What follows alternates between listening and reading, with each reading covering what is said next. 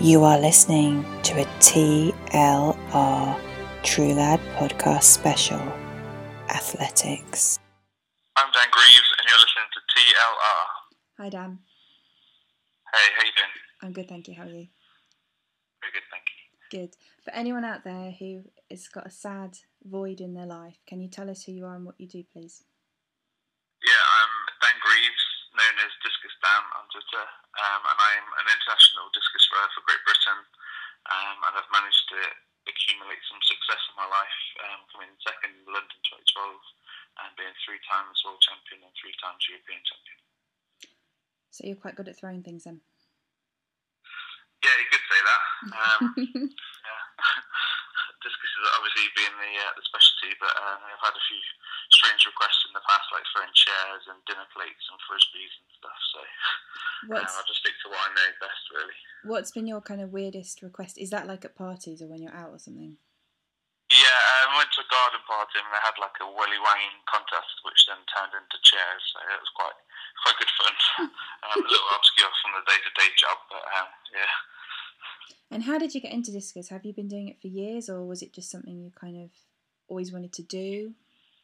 Yeah, I've been doing it for um, about 17, 18 years now, um, and it was just just at school. Like, um, I managed to beat all the kids quite comfortably, and um, fortunate for me, my um, my coach was a well, my PE teacher was um, a hammer thrower, and um, and also rugby boy. And because I was quite broad at school, uh, big broad shoulders from swimming, so um, it just kind of developed from there. Went, he took me to my local club, and, and then I got a coach, and I'm still with him today. And you know, I guess once you once you find a love for sport, and he kind of it's an individual sport, so all the glories on you. Uh, I've played rugby before, and so it's a bit more of a team sport and shared glory. So I guess you could say I'm a little bit selfish in that way, but um, uh, once you get a little bit of success, it's hard not to turn down. Definitely. Do you, um, what's the kind of training like for discus? Because obviously, you know, for sort of athletes, it's very much like the cardio, the gym, the protein. What's your kind of regime?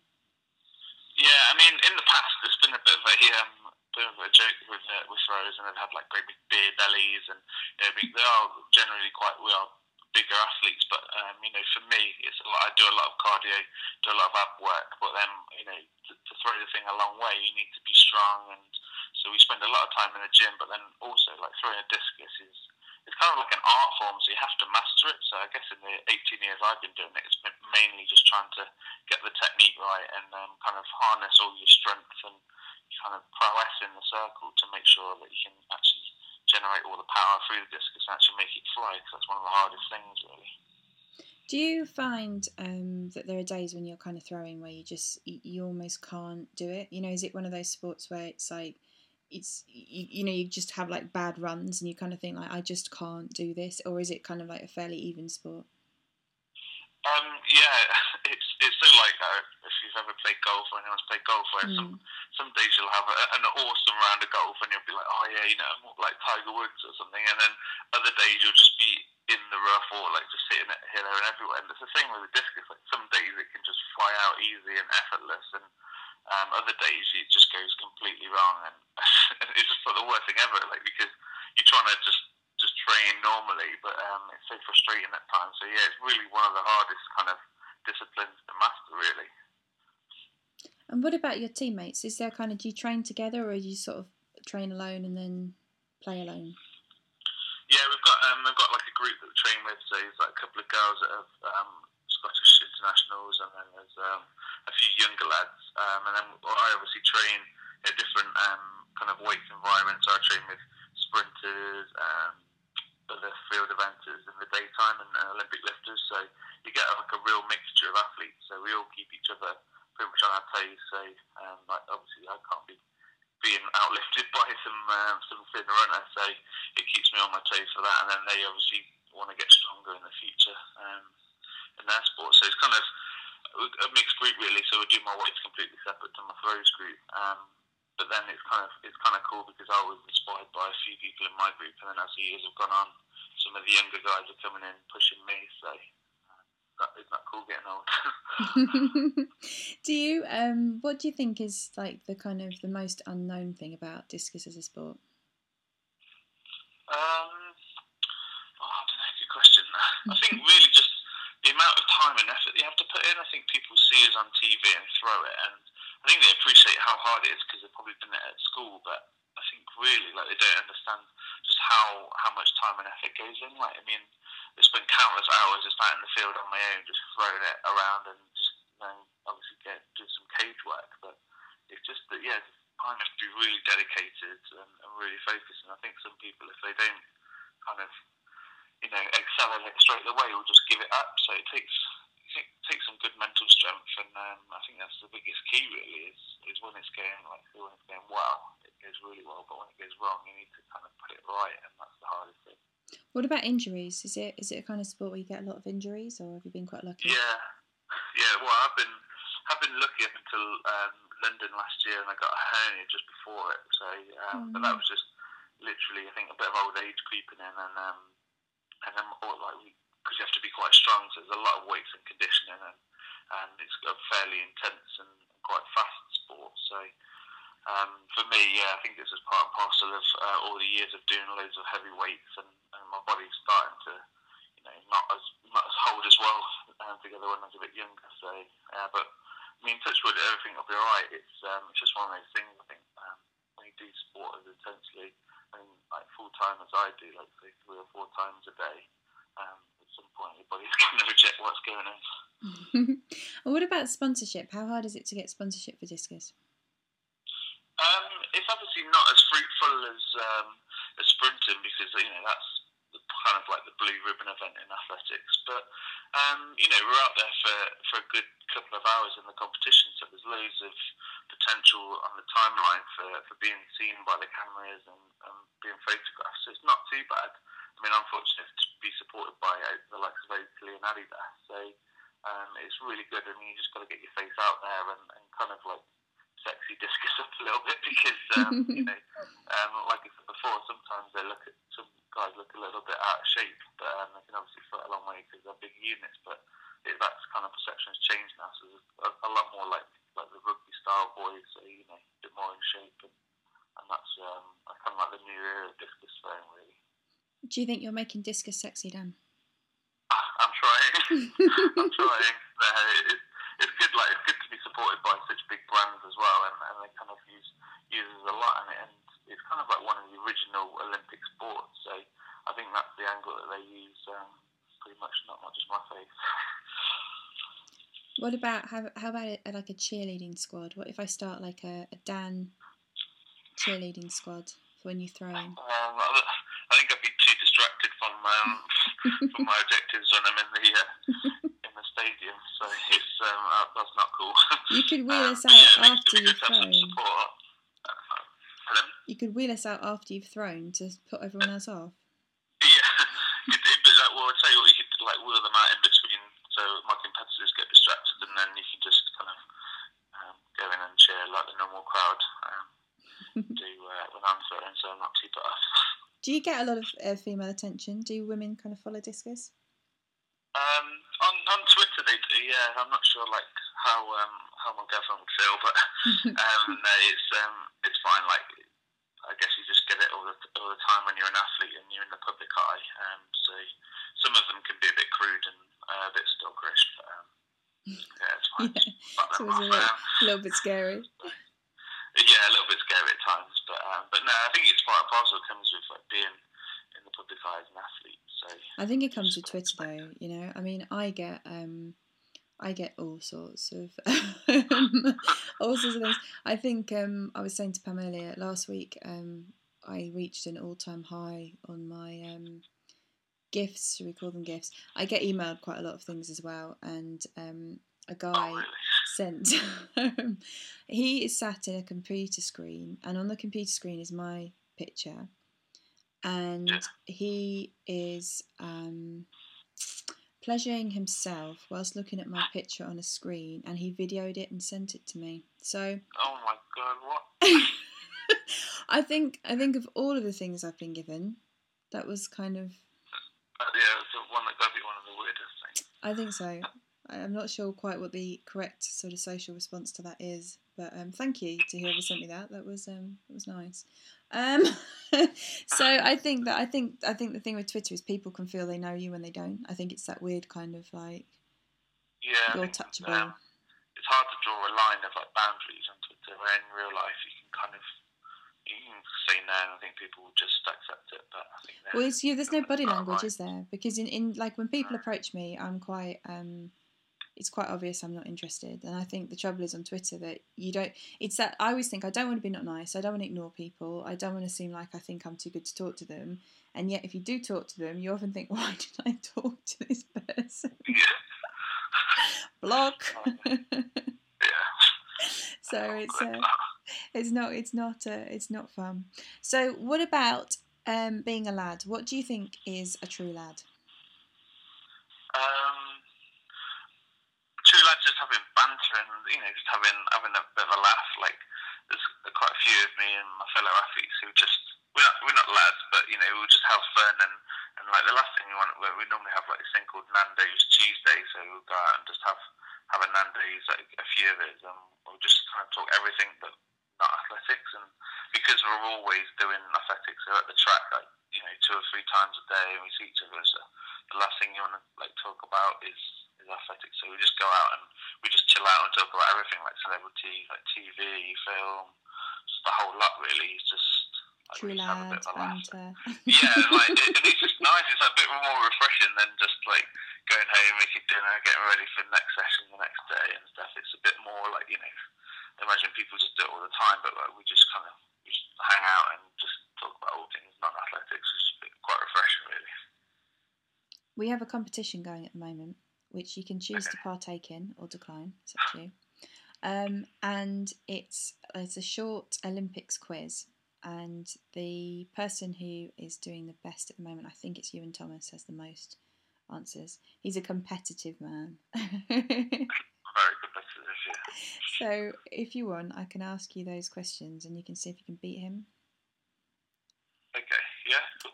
Are you ready? Right. I'm just Yeah. I'm just loading it now. We're highly technical here. It takes a while. Okay. Okay, you have one minute in which to tell me as many Olympic cities as you can. Go. Okay. Um, Moscow, London, Sydney, Atlanta, Beijing, um, Barcelona, Tokyo, LA, um, Munich, Moscow. Yeah. Rio, oh no, Rio. Let me see. Um, You can have Rio. That's all right because that's next year. Well, not next oh, year. Rio, yeah, Rio next year. Um, or two, two, three years next year. we both said that now. But, yeah. well, I did that bit. wishing, wishing my life away now. Oh, what else is um,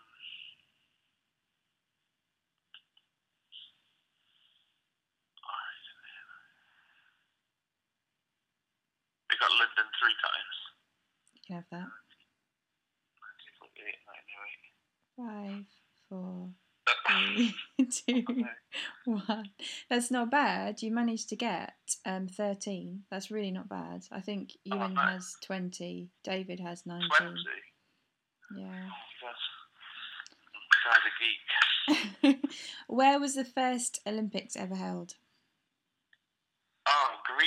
Yeah.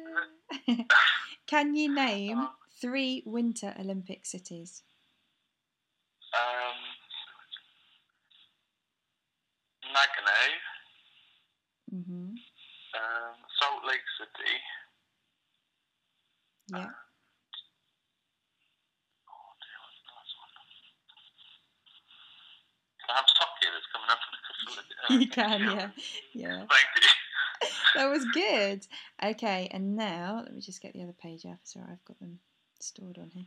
Um, you've got to give me three. Is it three?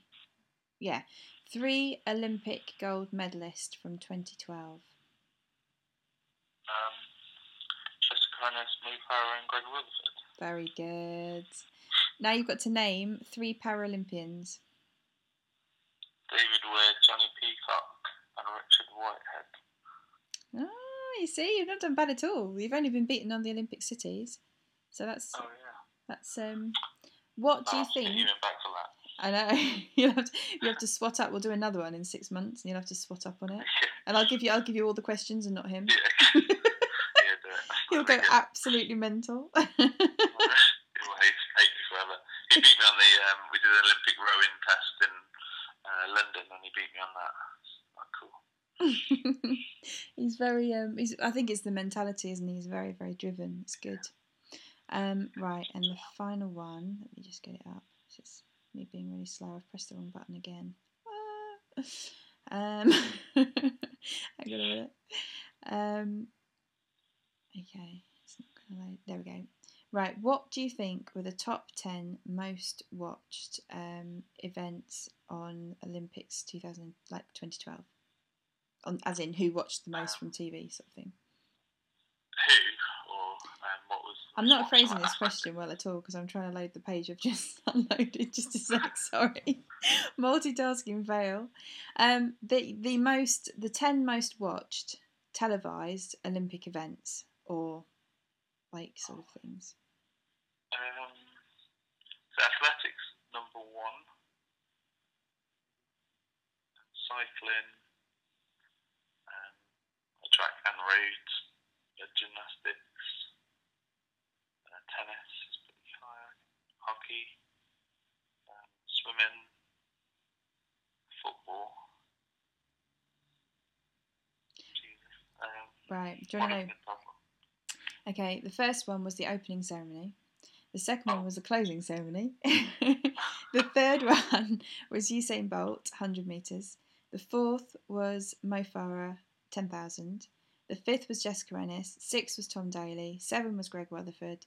Eight was Usain Bolt, 200. Nine was Mo Farah, 5,000. And ten was Sally Pearson taking the um, gold for Australia in the 100 hurdles, which really surprised me, if I'm honest.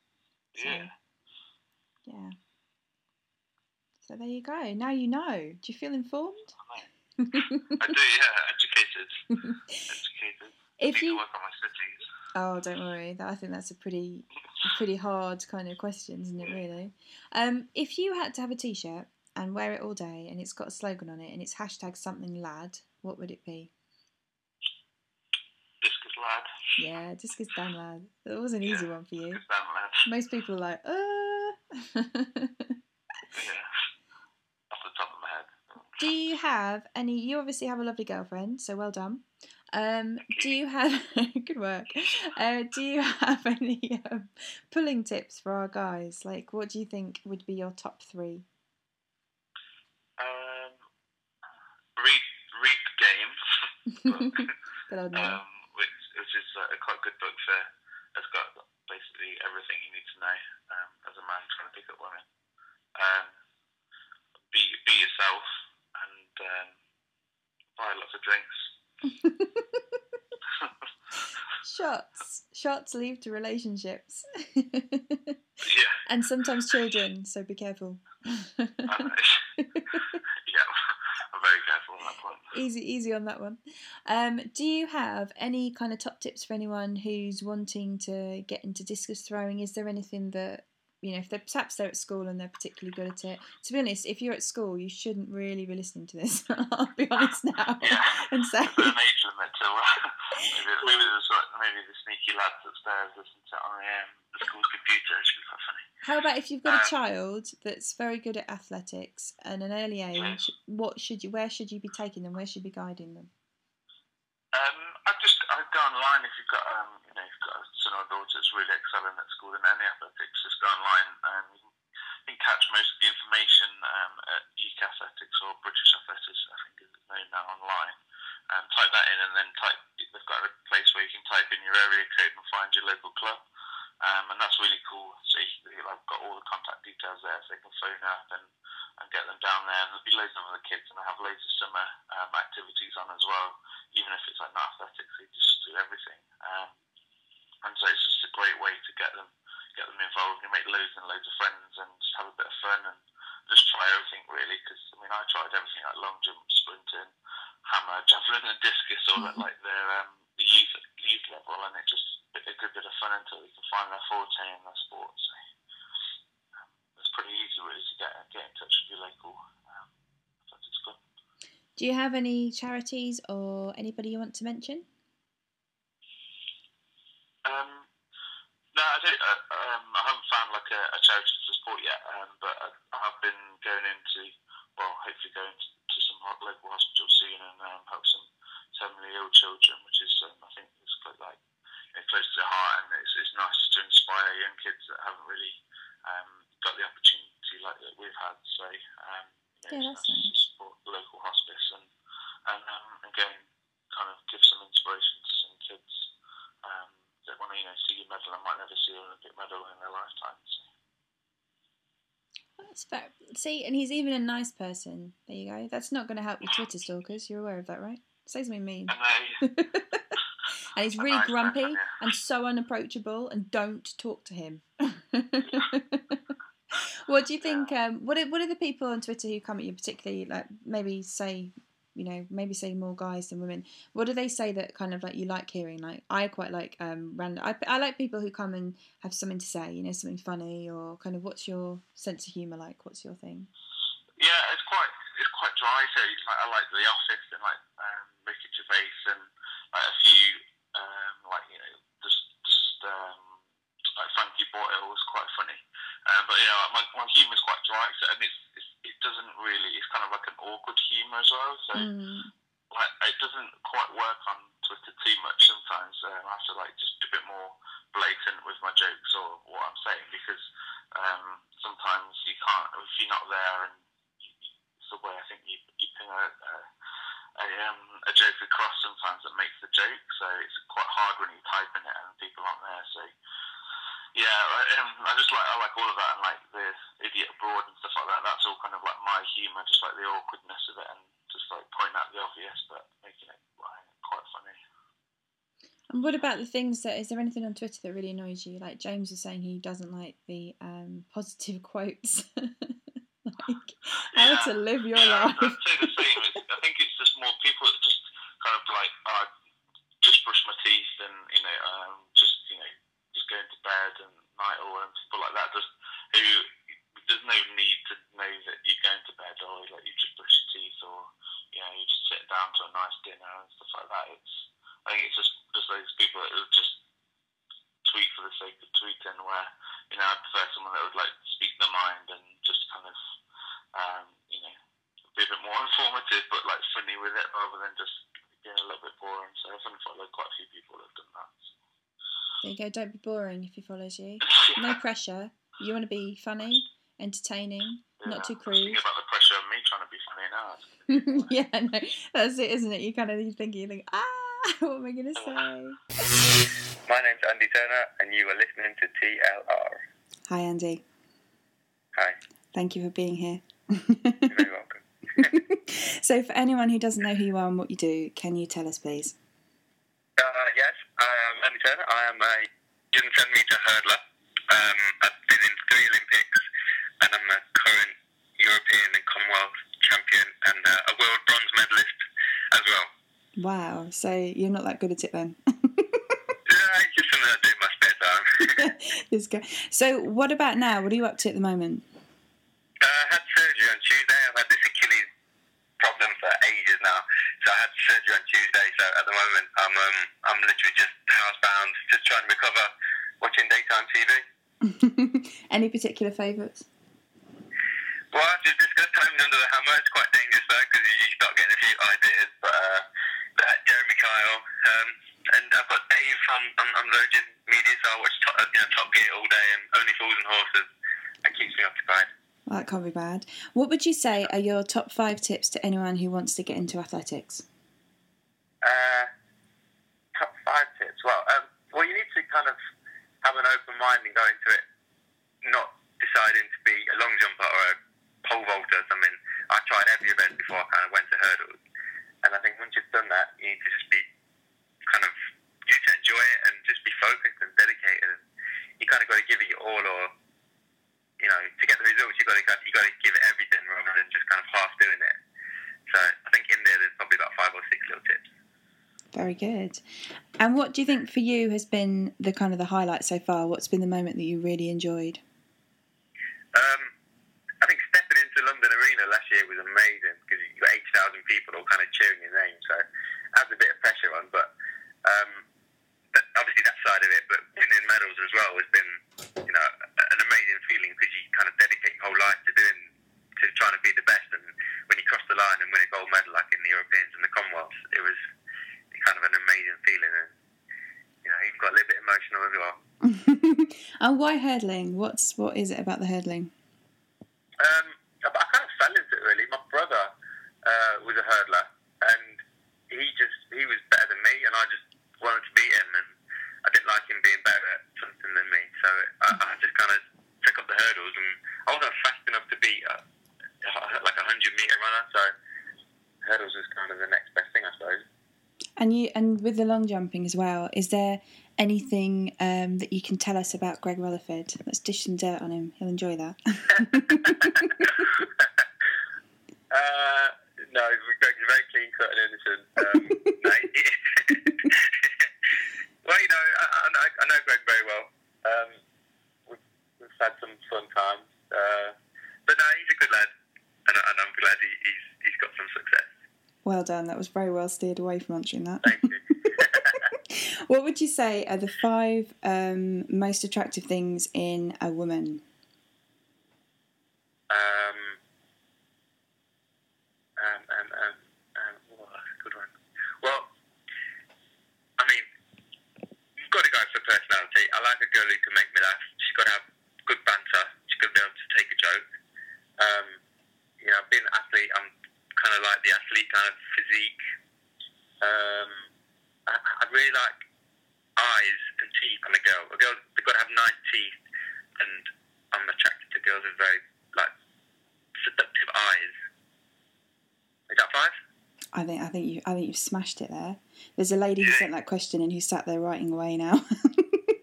Must have eyes, need teeth, start running. there you go.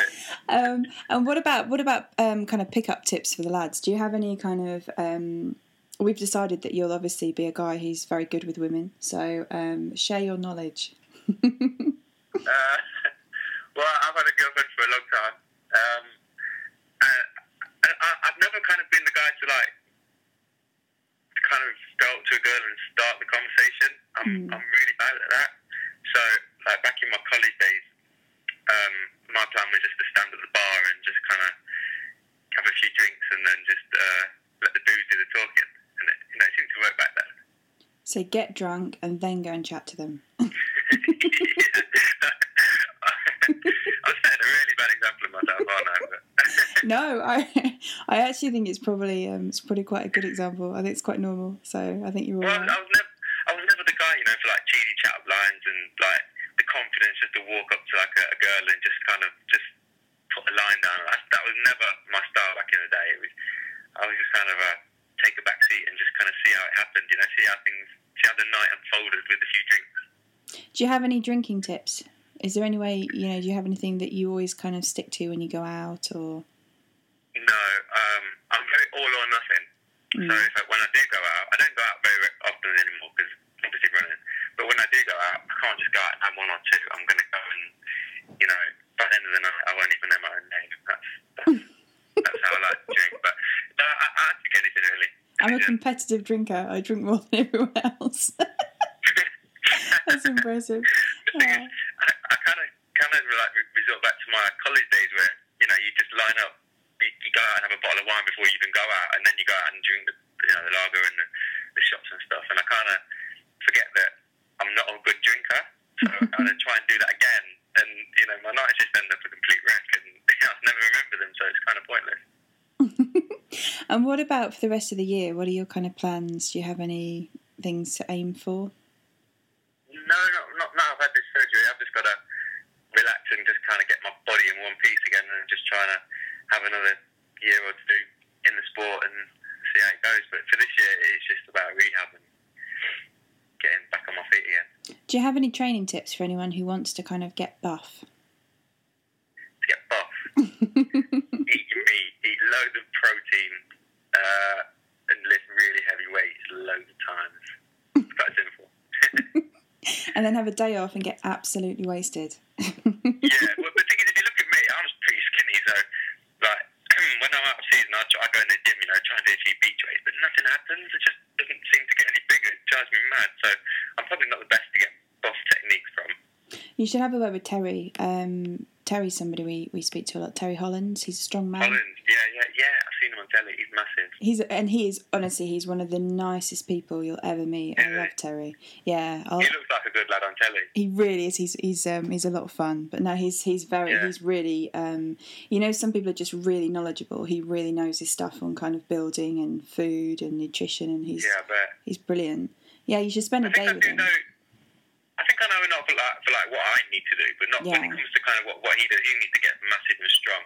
Like I'm not really the one to talk to about that. I, I know kind of how to keep lean but strong. Do you know what I mean? How do you So keep lean but strong? Tell us about that then. Who wants to be? Well- come on, there'll be people out there who are thinking, "I want to be lean and strong." How do we do it?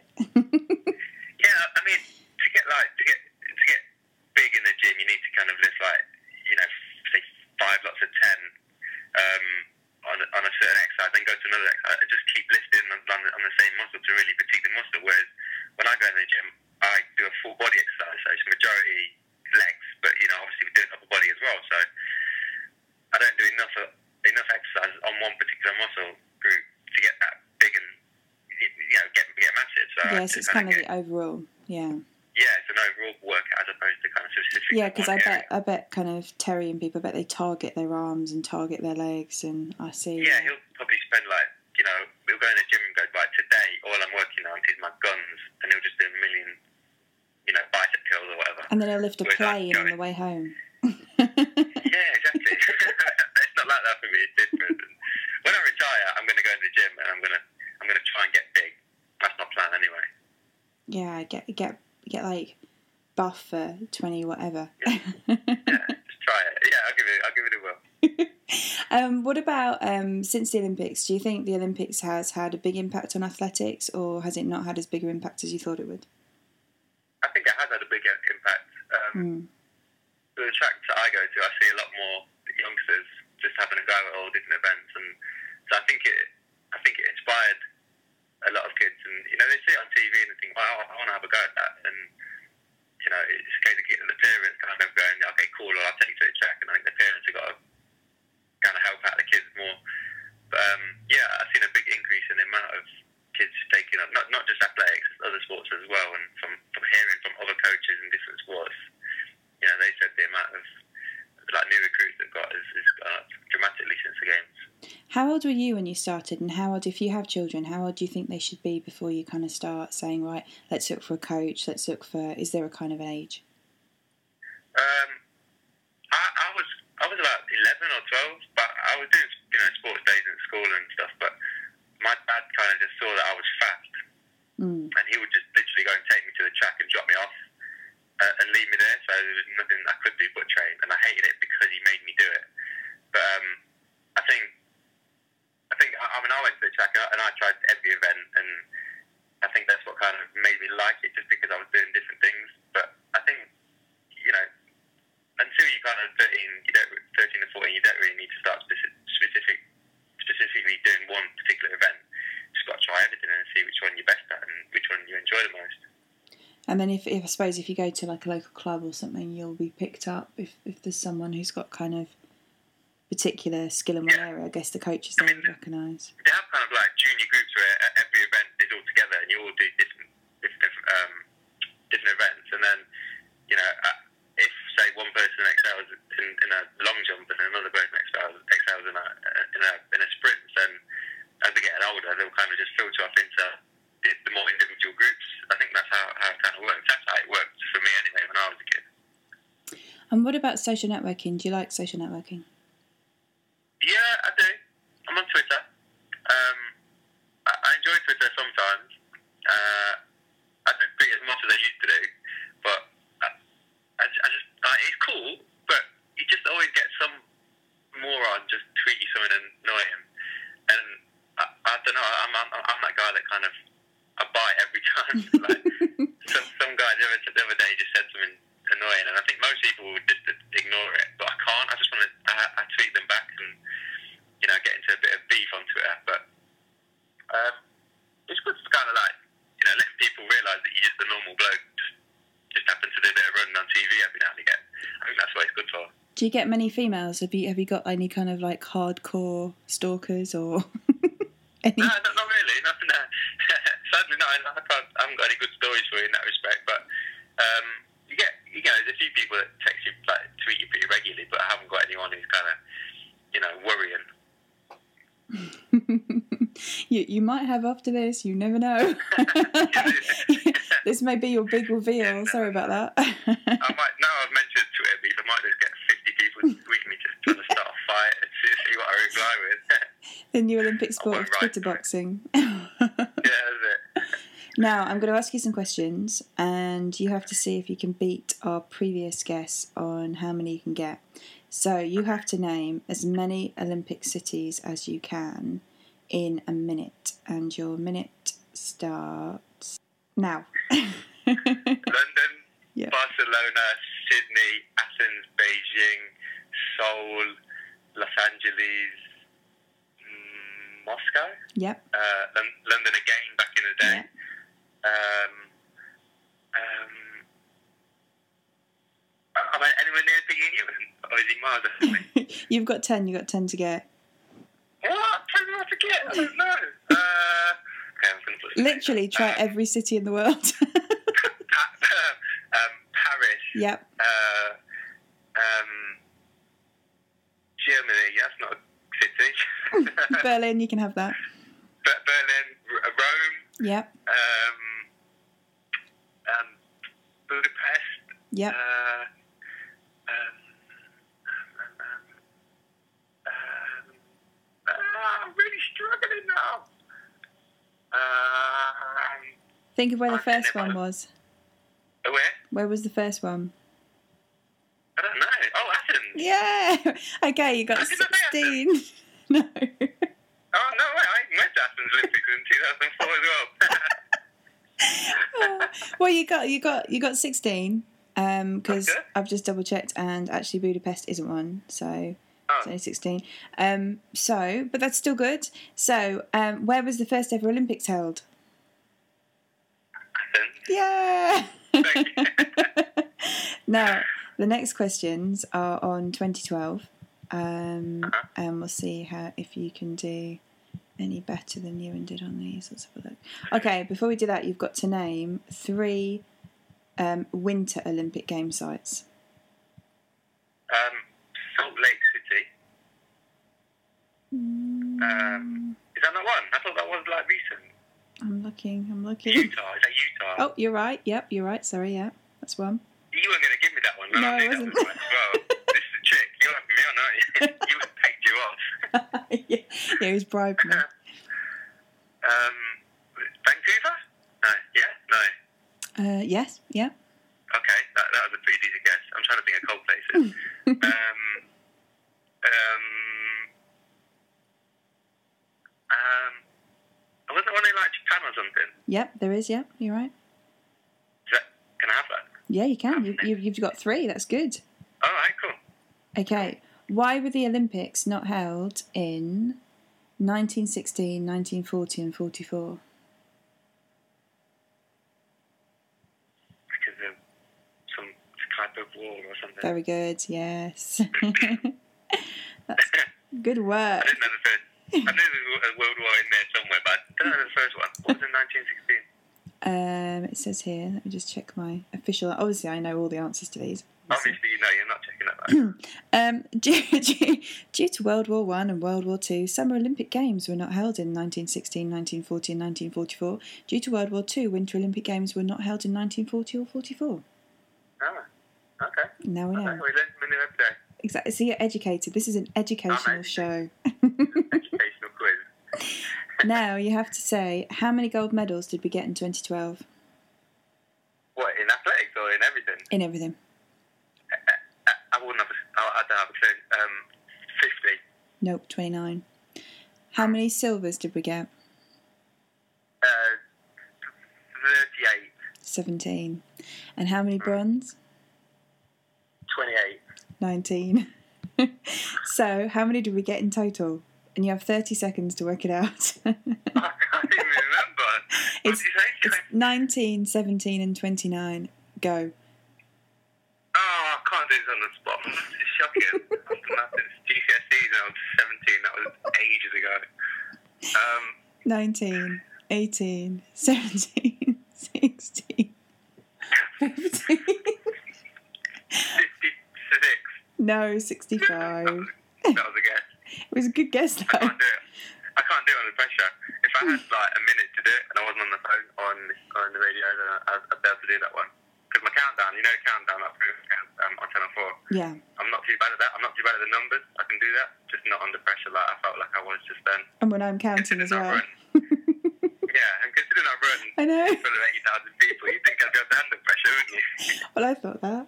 Perhaps, um, perhaps the other countries will employ me for a pressurizer on the day. Yeah, who knows? Who knows? Could be a new career. Um, can you name five gold medalists from 2012? Greg, Yeah. Jeff, Yeah. Mo. Does Mo count again? Can Yeah. two for Mo? Yeah, you can. Uh, okay. Um, Chris Hoy. Very good. Right. Can you name three Paralympians? David Weir. Yeah. Jonnie Peacock. Yeah. Um, oh my god, I Dan, Biscuit Dan. Yeah. Twitter, that's his Twitter handle, Biscuit Dan. Everyone follow Biscuit Dan, he's a good lad. I'm going to go and find him later and make him do an interview with me. He's a good lad, you like him, he give you, he give you some good banter. That's what we need. Get disco down. Biscuit Dan. Um, Yes. what? Right. Okay. These are these are as from the point of view of who was watching at home. What were the top ten most watched events of the Olympics as a whole? Um, I think the 100 metre final will be number one. Right. Uh, and then, um, I don't, I don't know, like that Super Saturday, everyone would have supposed, would have watched that maybe. Um, I think Tom Daley, Yeah. the cyclists, because they all did really well. I don't have a clue to be honest. I wouldn't- I don't know. I think it's Not um. race, I don't know. It's it's a, it's a random question. Okay, the most watched event was the opening ceremony. The second most watched was the closing. Um, Usain Bolt was third with the hundred meters. Mo Farah um, fourth. Uh, Jessica Ennis fifth. Tom Daley sixth. Seventh was Greg Rutherford. Eighth was Usain Bolt. Ninth was Mo Farah. Tenth was Sally Pearson, which I was quite surprised by. Oh, yeah, Sally Pearson. Yeah, yeah. Mm. Yeah, no, I can't, I can't see that. But hey, I'm a bit surprised that's in there. I thought there'd be other events up there. It's bizarre, isn't it? I wondered if it was a lot to do with when they were shown. You know, if it was just to do with the fact that that you know it was shown at a particular time when when the you know the majority of people are at home watching telly. So Yeah, maybe because I don't know how many people would have. I mean, if you're if you're an athlete, you know exactly Sally is, and you know that she's like just nuts. But like, if you're just a, an average TV viewer, then you're not really going to know that she's of one to watch. So you they watch the British person, you'd have thought. do you feel very educated? I do. Uh, yeah, I do. Uh, this phone call has been nothing but productive. That is good. okay, so if you had to have a T-shirt with a slogan on it and you had to wear it all day, and obviously everyone's going to see you, what would it say and why? That's a really hard question. Um, at the moment, I just have a T-shirt says "broken" on the front of it because then Aww. people would feel sympathy for me that I'm on crutches.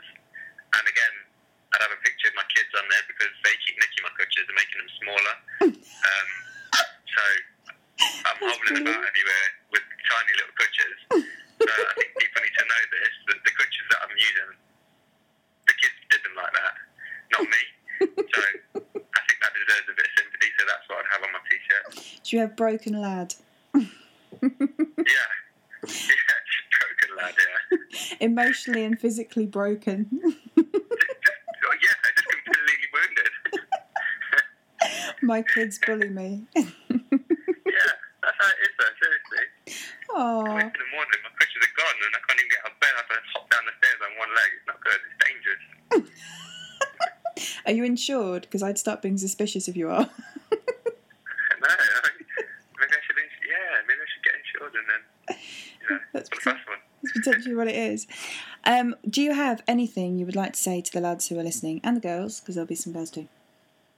Um, just keep up. Keep up with the lad stuff. I love it. I, watch, I, I check it out every day. Um, all the funny things, cleavage, Thursday, all that kind of stuff is wicked. I love it all. Just keep it up. Doing a great job in entertaining your public. It's, it's helping a broken man repair. You see, that's what it's doing. It is. it is. It, it, I just feel happier every day knowing it's there to look at. Well, you're going to love um, twice a week, and we're going to eventually do it every night. We're doing this thing called the sex sessions, where everybody sends in all their questions, relationship questions, sex questions, whatever. And I'm joined by like a sex expert each week. I've got um, a girl, a lovely girl called Camilla, who's from Babe Station, and then the following week we've got a woman who's a porn actress, and then the week after that we've got an escort. So that'll be some entertaining listening.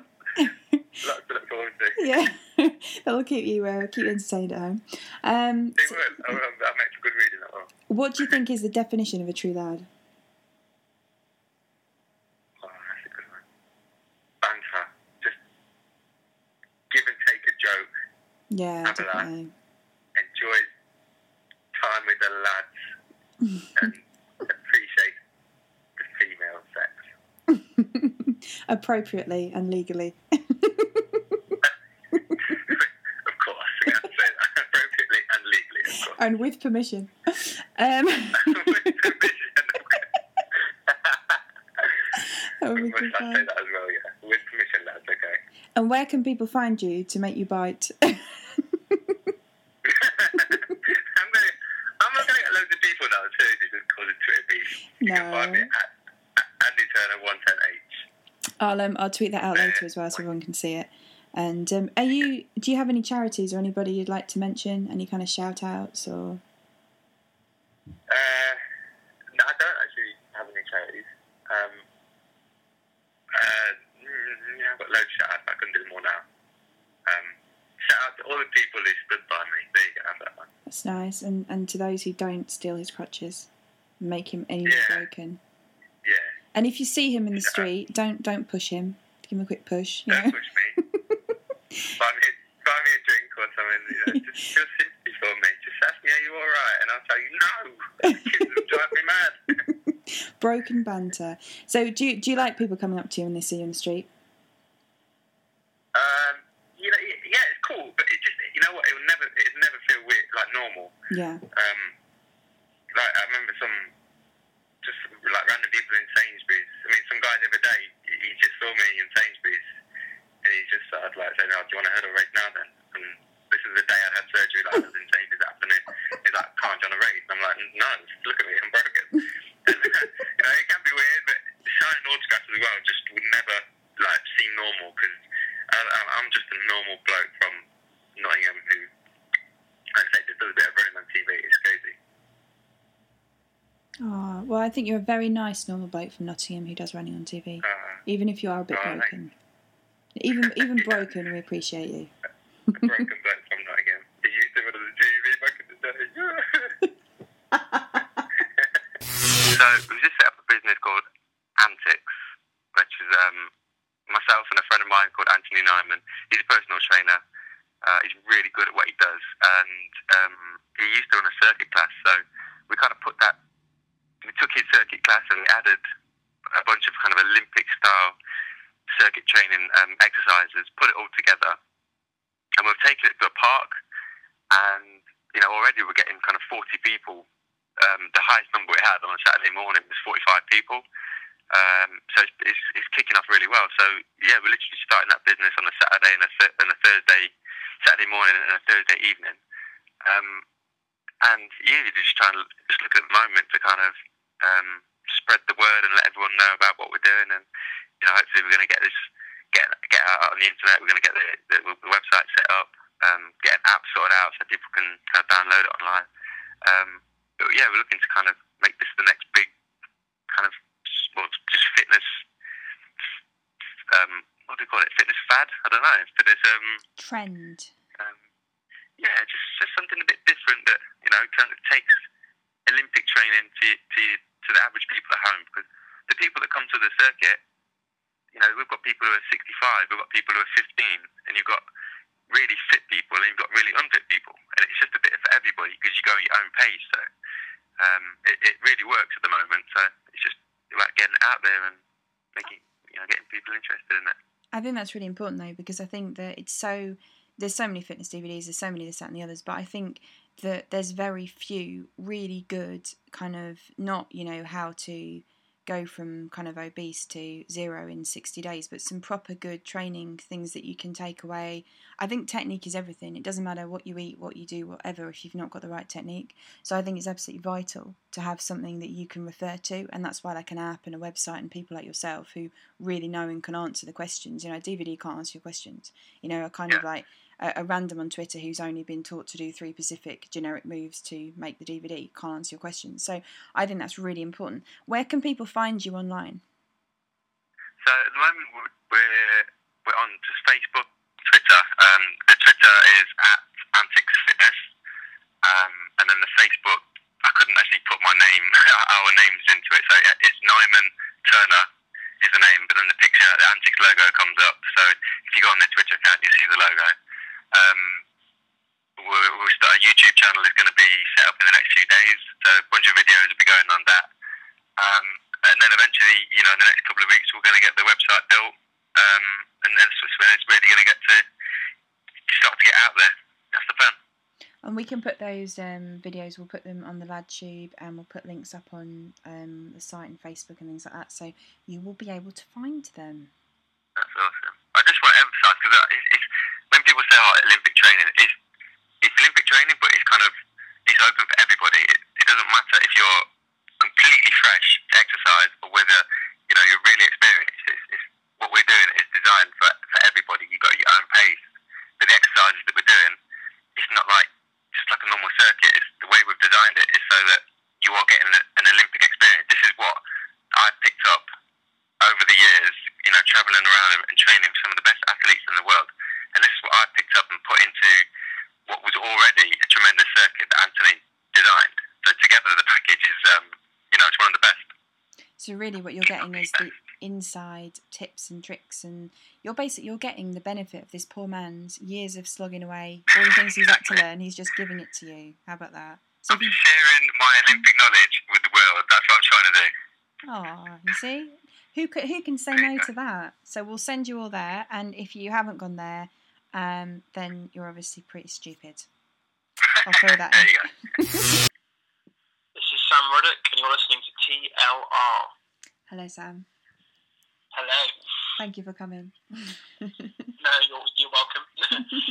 so, for anyone who is a bit ignorant and is missing Sam from their life, what is it that you do? Uh, I am a Paralympic sprinter uh, with cerebral palsy in my legs, and what that translates into is T35 on an athletics track in the Paralympic Games. And I competed in last year's London, London Games, and it was my debut for Great Britain as well as my Paralympic debut. And that's what I'm doing now, sprinting on a track. Fantastic. And how was it? What was it like going to 2012?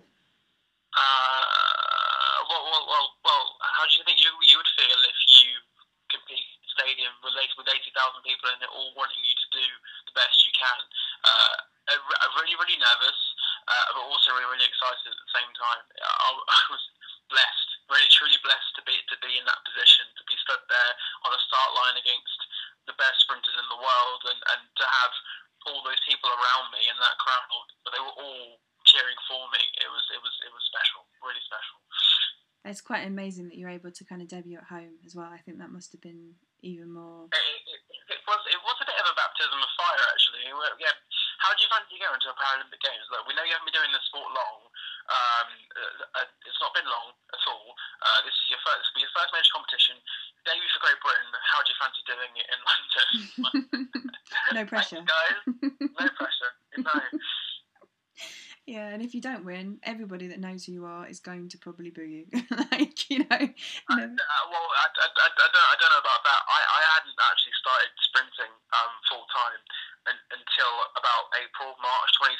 I, I was talent spotted through, through, through another sport. So wow, uh, that is I, I, nice. I had four, I had four months, four months to prepare for the Paralympic Games. So even though I didn't, I didn't do so well, people were like, "You can come back in three years and go to Brazil instead." I think that's the thing, though, isn't it? It's getting getting in there, getting your name, getting the experience, getting the. Because I can't imagine. Obviously, I I played sport all my life, but I can't imagine transferring the concentration, the normal nerves you have doing any sport competitively anyway, into a stadium, being watched by people. I can't like. To me, that must be like, wow.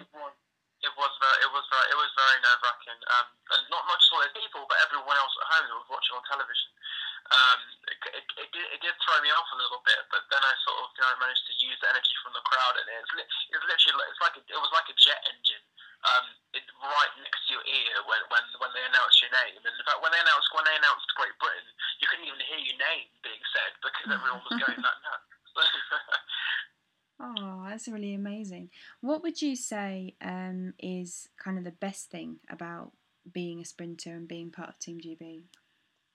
The best thing about being a sprinter, um, I, I think I think it, it's it's it's the challenge because no no race is ever going to be perfect, uh, and no training session is ever going to be it's never going to go exactly as you like as you'd like it to, and in in this sport and at the level I compete at, you have to be your own worst critic, and, and I really really am. I'm really quite harsh on myself on, on the way I train and the way I perform, and I'm, I'm never I'm never content.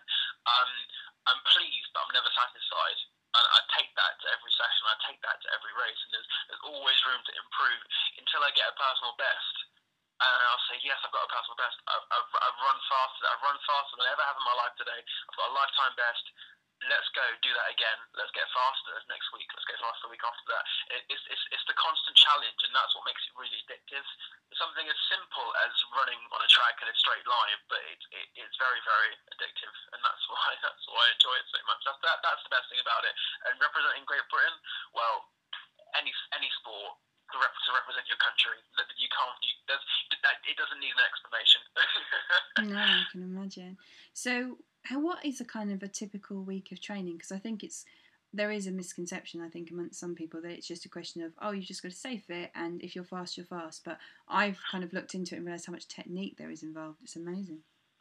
um, there, there's a lot of technique. I mean, that, that's why it's called sprinting, not running, because anyone can run, but it takes a lot of practice and technique to learn to sprint properly. There's a huge difference between the two. Mm. Um, uh, for me, uh, uh, for anyone that saw the Paralympic Games, everyone finally got the sense that the Paralympic Games were no longer just a, an event where disabled disabled people took part. You know, something Yeah. something for us to do. It, it was truly elite in every sense. Everyone that went there trained hard every day, every week to be the best athletes they could be because there were other guys from all over all over the world coming to get the medals that they want as well. It was it was, it was elite. So the training that I do is no different to any any able-bodied sprinter that, that trains as well. So uh, Mondays it's Mondays it's a track session, Tuesdays it's gym with drills. Wednesday another track session. Th- Thursday another tra- another another gym session. Friday some technical technical work. So things like block starts and uh, things that work on your explosive power, like in the first 30 minutes of the race and the drive phase. Saturday another track session. Sunday's a rest day, and then we just we just go we just go through that phases those phases over and over again. But I've got a World Championships, um, the IPC World Championships in Lyon in France are in a, less than three weeks away. So my training is is, is less intensive now. It's going to improve and get a little bit tougher towards next week, and then after next week we go to holding camp in France, which means the training will be tapered down somewhat. It will be Mm. less uh, less load, but more intensity and more speed, uh, just to prepare so our legs are in the right frame of motion, uh, looking towards the uh, competition itself. So yeah. Gosh, just say this is you know it's amazing, isn't it? When you, it's, when you don't know, you don't know, do you? But you just think to yourself, wow, it's like And, and, and every sport's different. Yeah, it really is. So, with you, all that training, what kind of instantly springs to my mind is you must need the sponsorship really badly then, because obviously you can't do a full time job and put in the same kind of hours. Yeah, it was it was really difficult. I mean, uh, last year um, I graduated from Loughborough University. Uh, I got I my degree, uh, and also uh, went went to the games. But that support base of university um, and, and and the and the loans, the, the, the grants that came with it, and the loans because I I got grants, I got loans. Um, oh, it's an academic scholarship. Um, so so when when that support and funding ended, I was sort of in a lurch. I wanted to go full time with athletics, but I wanted to use my degree. But I couldn't go full time in athletics because I needed to put a roof over my head. And the thing about Paralympic athletics is it's not exact. You're not making the same G's that Usain Bolt is making. Yeah, exactly. Yeah. So uh, uh, I, I think I, I think uh, Jonnie Peacock may come close uh, in a couple of years when he has another gold medal to his name in Brazil. But but but majority of us, it's it's very much a we train uh, and, and and we get funded uh, by British Athletics, but don't command the same sort of sponsorship that um, that an Olympian can command, for for example. Um, so yeah, I, I needed I needed something something something to do, something to fund me, and uh, enough, I found a job. Um, with the Youth Sport Trust as an athlete mentor. So I visit, so I visit schools and I put on um, sprinting classes and, and help them understand a, a bit more about the things that we do as athletes, you know, the, the usual usual jargon, things like being committed, being dedicated, having having a will, having a will to, to get out and get the things that you want and work towards them. You know, just set goals and learn how you're going to reach them, and using those those uh, ideas from sport and putting them into education. Um, so I go to schools in secondary schools all, up and down the country, and that's a part time job as well. So it means I can train visit the school, come back from the school, go to the track, go to the gym. So it fits in rather well.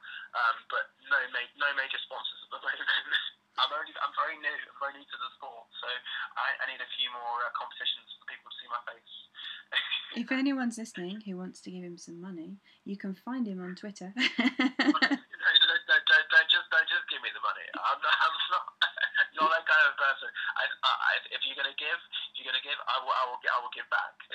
yeah, you should you should do that. You should be like um, they pay people to speak, don't they? You can you can pay like a speaker. You know, invite to an event, invite him to your dinner party. With, with, with, with appearances, I, have done I've, I've, done a few of those. I do. I'm really I'm really fortunate enough to have my own to have my own agent um, at the moment. So she kind of she's kind of um, on the hunt, shall we say? She's, she's she's kind of looking out for me in terms of um, looking for speaking events, and actually she's she's she's gone into talks with uh, with with Under Armour. I don't know if don't know if you don't know if you've heard of them. They're they're they're, they're a pretty huge company in America um, that are built with American football, which is the sport that I came from before uh, before going into sprinting. So that they sponsor in this country, they sponsor um, Tottenham Hotspur. They also sponsor Wales Welsh Rugby Union, but she's talking to them to get them to uh, to be interested in me because oh, my football background and how and how I've gone into sprinting. Um, so that that that's a conversation that's being had. So so she she's she's trying to weave a magic, and we'll, we'll hope something comes from it. yeah, well, we do. I think um, you know, I think it's it's definitely I think that I've always believed that the Paralympics should be just as important as the Olympics, but I definitely felt 2012 was was the first time that I've really properly sat down and watched both, and was just as I think I was probably as excited to watch Jonnie Peacock run as I was to watch Usain Bolt or anybody else. You know, I think it was a real, it was really different. You know, and it was really good. So things people, are changing. People didn't see that. They, they saw they saw the um that there, there, there, there was no there was no difference, and there may have been there may have been visual differences. You know, uh, missing a leg. Uh, there's a, there there are blind athletes. I think I, I remember um, walking in to the, to the to the village uh, for the first time and going into the going to the food hall, and uh, and uh, I looked around myself and, and, and I thought, oh my gosh, look at all these disabled people in this room, and I thought it's such a stupid thing to say. You're at the Paralympic Games, so of course there are going to be disabled people in this room. Um, but that was in the first week, and by the end of the second week, I ignored the um, the prosthetic limbs. I ignored all the blind athletes. Uh, those those who were probably like me. I ignored all these disabilities, and I, and I just saw them for the athletes that they were. Yeah. And that that that train of thought and that new sense of perception was what happened to everyone who watched the games. And it was it was such a it was honestly a part of it, but it was even more. It was life changing to, to see people see things in, a, in a different way. And that's not that's not to completely blow the trumpet and say that the Paralympics changed everything. The Paralympics changed nothing. If anything, all it did was just raise awareness of disability and the sorts of things that, that disabled people in this country um, face, not just Paralympians, but, but the ordinary the ordinary person who's in a wheelchair. You know that sort of thing. It, it just made, it made everyone more aware of the things that we that we have to deal with um, and not just through sport, but everyday life. But for things to change, um, we might need another Paralympic Games, but it's going to be all the way in Rio, and that's a huge time difference. I don't think, I don't think people can be bothered to stay up late and watch us all do it again. I'm going to watch. I'm going with. Um, I interviewed um, a chap called we call him Superman, um, David, who um, does the table tennis and um, I've he's I've made him agree to take me to Rio. So we're taking a camera and we're going to Rio. That's great. I'm going to be his um, table tennis side cheering woman. So I'm sure that's an official position. just create, yeah, just create yourself an occupation. Definitely, I want to go to Rio. I am. I'm massively excited. I think um, I know that certainly we're as a company we're going to get behind the Paralympics, and we've had you know some great interviews with with. I see. I don't see it as Paralympians, Olympians. You know, we've had some great athletes come on the show and like yourself and talk, and I think um, yeah, I think it's certainly something that that everyone's really excited for. If you had to have um, a slogan on a t-shirt and wear it, what would it say and why? A slogan on a t-shirt. Um, uh, I'm, I'm gonna, I'm gonna have, gonna, gonna have to steal one. Um, mm-hmm. and it would be, it would be um, one of my idols. You, you, you know, you know The Rock, Dwayne, jo- Dwayne Johnson. The I wrestler. definitely do. I love The Rock. You know, you know how, you know how he always, he always says, "Just bring it." Yeah. That, that, that, that, that, would, that, would, that would be my slogan. Even, even though it kind of belongs to him and it's been used, I, I, I use it all the time. Um, and, and yeah, it's, it's just it's, it's great. It's, it's three words and it, it rolls off the tongue. And uh, yeah, just, and I, I used to watch him growing up, growing up all the time, and thinking, God, this guy, this guy is so cool. And uh, I actually, I actually sent him a tweet um, before the games uh, asking if he could wish wish myself and all of Paralympics GB, GB good luck on one of his rock talk sessions, and he was in London at the time, so he must have seen it, and he actually replied to me, and it made my life. Oh wow! Yeah. It was like, it was like it, it's like it's like it's like a, it's like a 15, 14 year old girl uh, now nowadays getting a retweet from like One Direction or something or Justin Bieber. But that that that's how I felt. Oh my god, The Rock just just there is me. Is my idol. I, I, I was I was I was in pieces. So um so yeah, and that, that attitude as well of um you know just bring it. I, I don't I, don't- I don't care what the day has for me. I don't care what you got from me, Mr. Sprinter. I don't care what people what you're going to say about me today. Just bring it. Just bring it wherever you've got, and I'll, and I'll bring my A game as well. Uh, and that, that that's the bit about it I really love, and, and I, I think he truly believe he, he must believe it as well. Otherwise, he wouldn't be so hench. I mean, look at him. I know he's he's um he's quite a man, isn't he? Uh, I might have might have a bit of a man crush. No, no. But, I think but, um, I think I think everybody does. I think if, you know you. I always say you either want to be him or do him. It's like it's one or the other. He's that guy. He's definitely that. He just he just brings that element of kind of like I don't know. He doesn't have to say anything, does he? He's he's an effective young man. So, what do you think would be, um, or kind of, what is the most crucial thing that you do say to kind of younger people? So, if there's anyone listening who's who's younger, what do you think is the kind of best piece of advice you can give to them?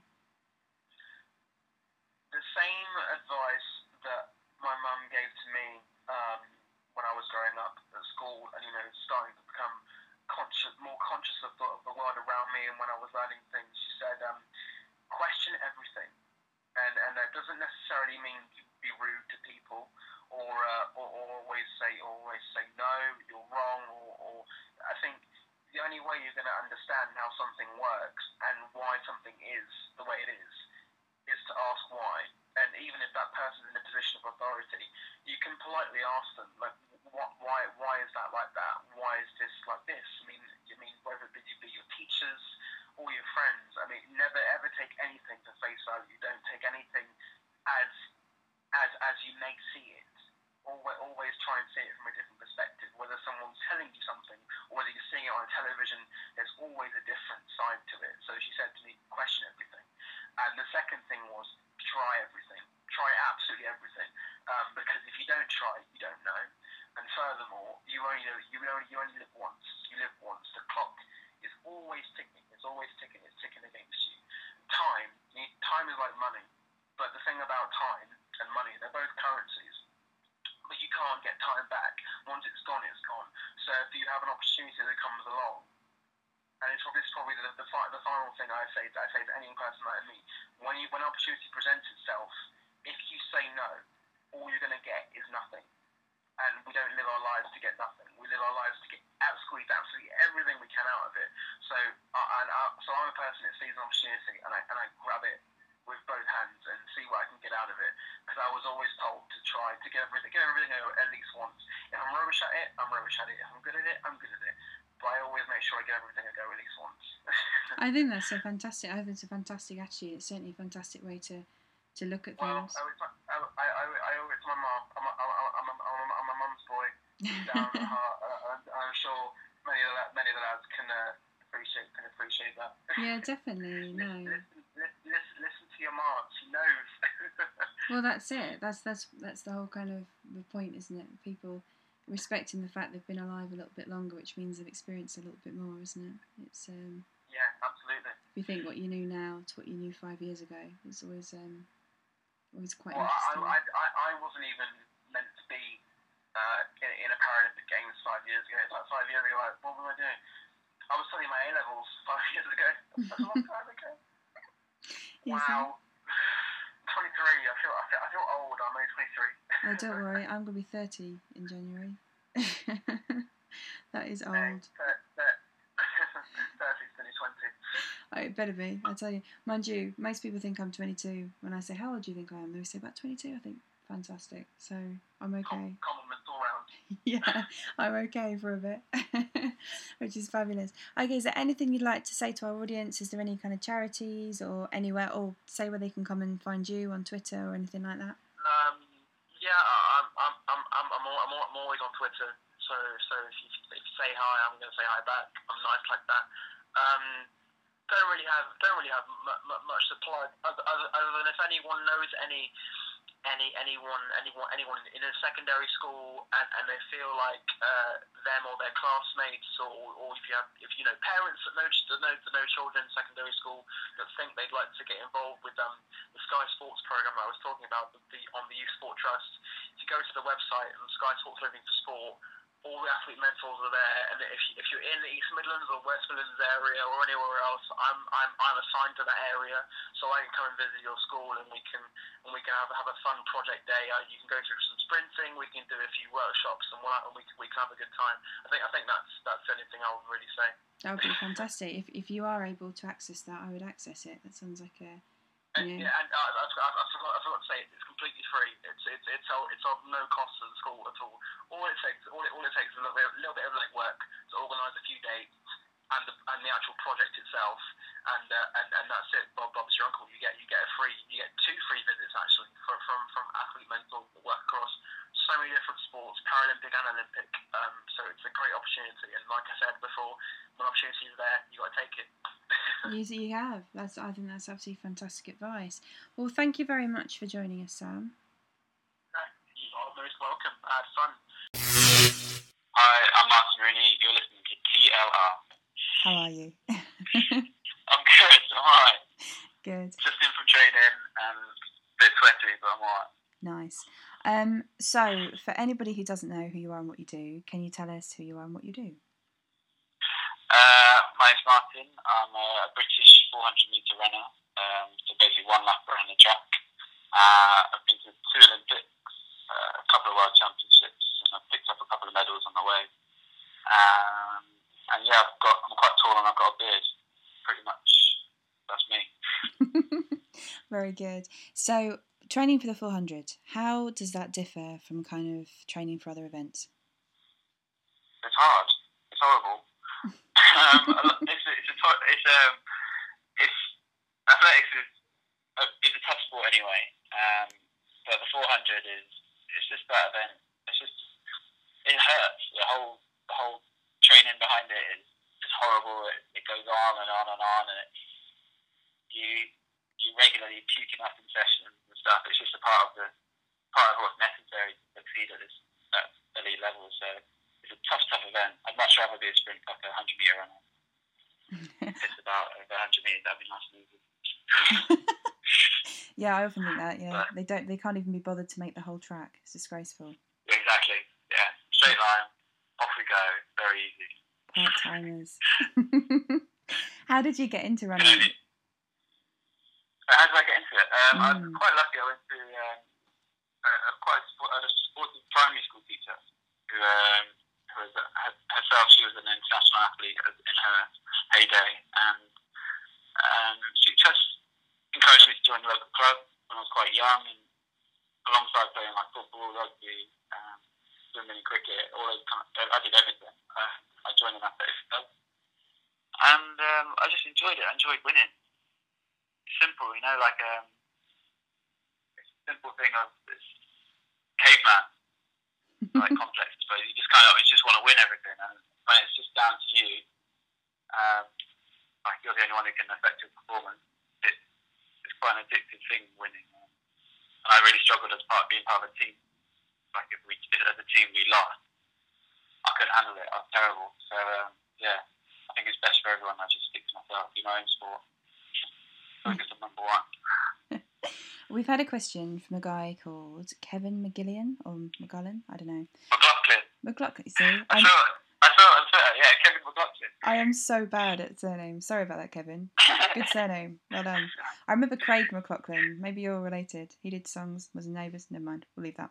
Um, he wants to know eh, was it better being on the Olympic team or the BD House football team with him and Barrett?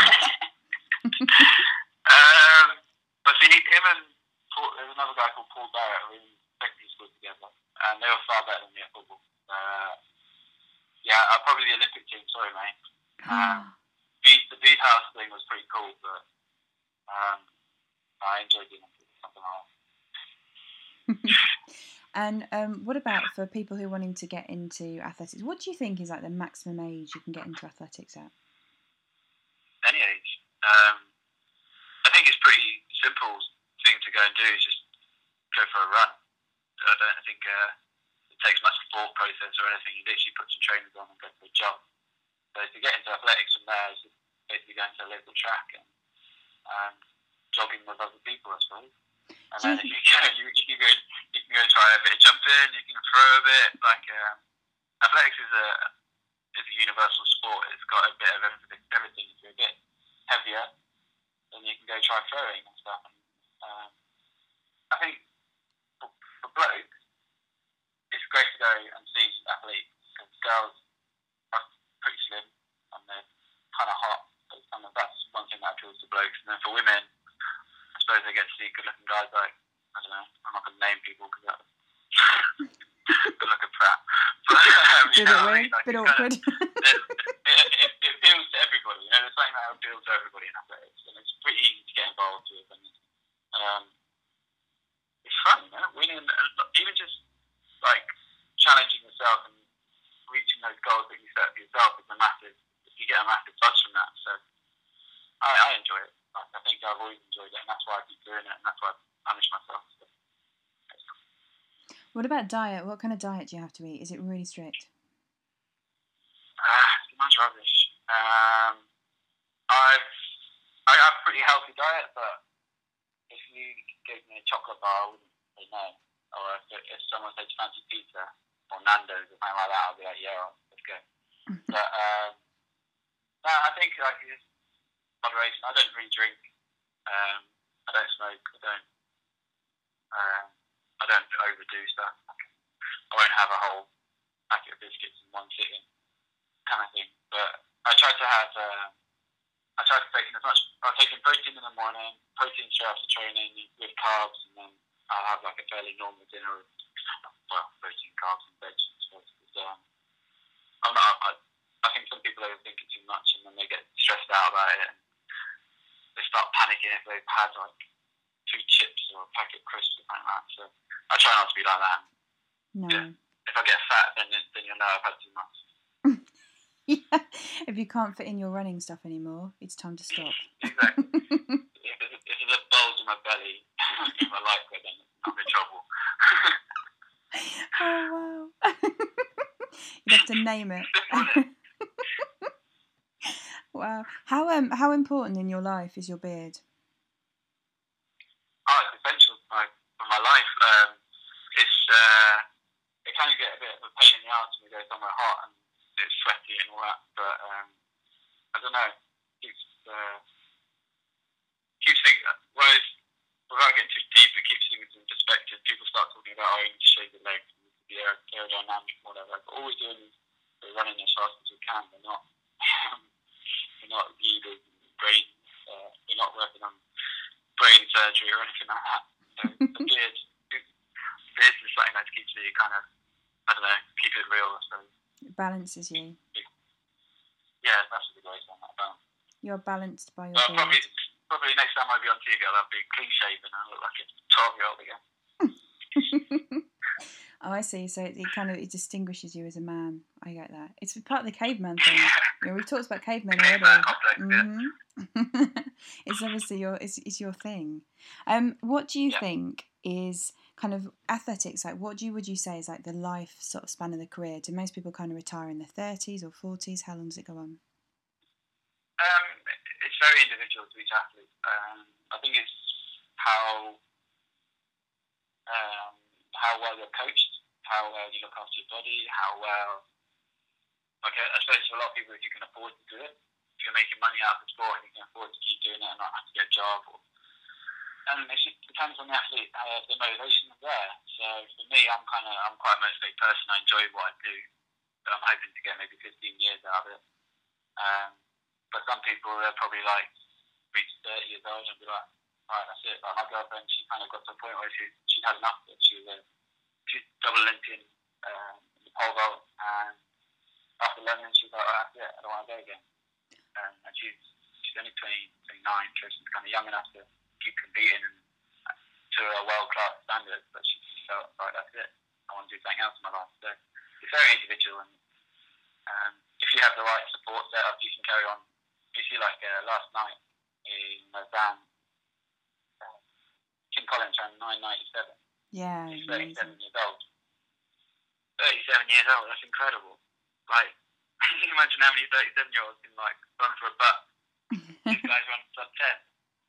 It's incredible. It's very, And Um, he, yeah. he looked so. I mean, when he came over the finish line as well, he was not even like the most knackered. That was incredible. I was just Ah, looking. It's Wow, only 100 metres, isn't it? So, that's true. Part if time. he was knackered after 100 metres, I'd be, you'd be worried.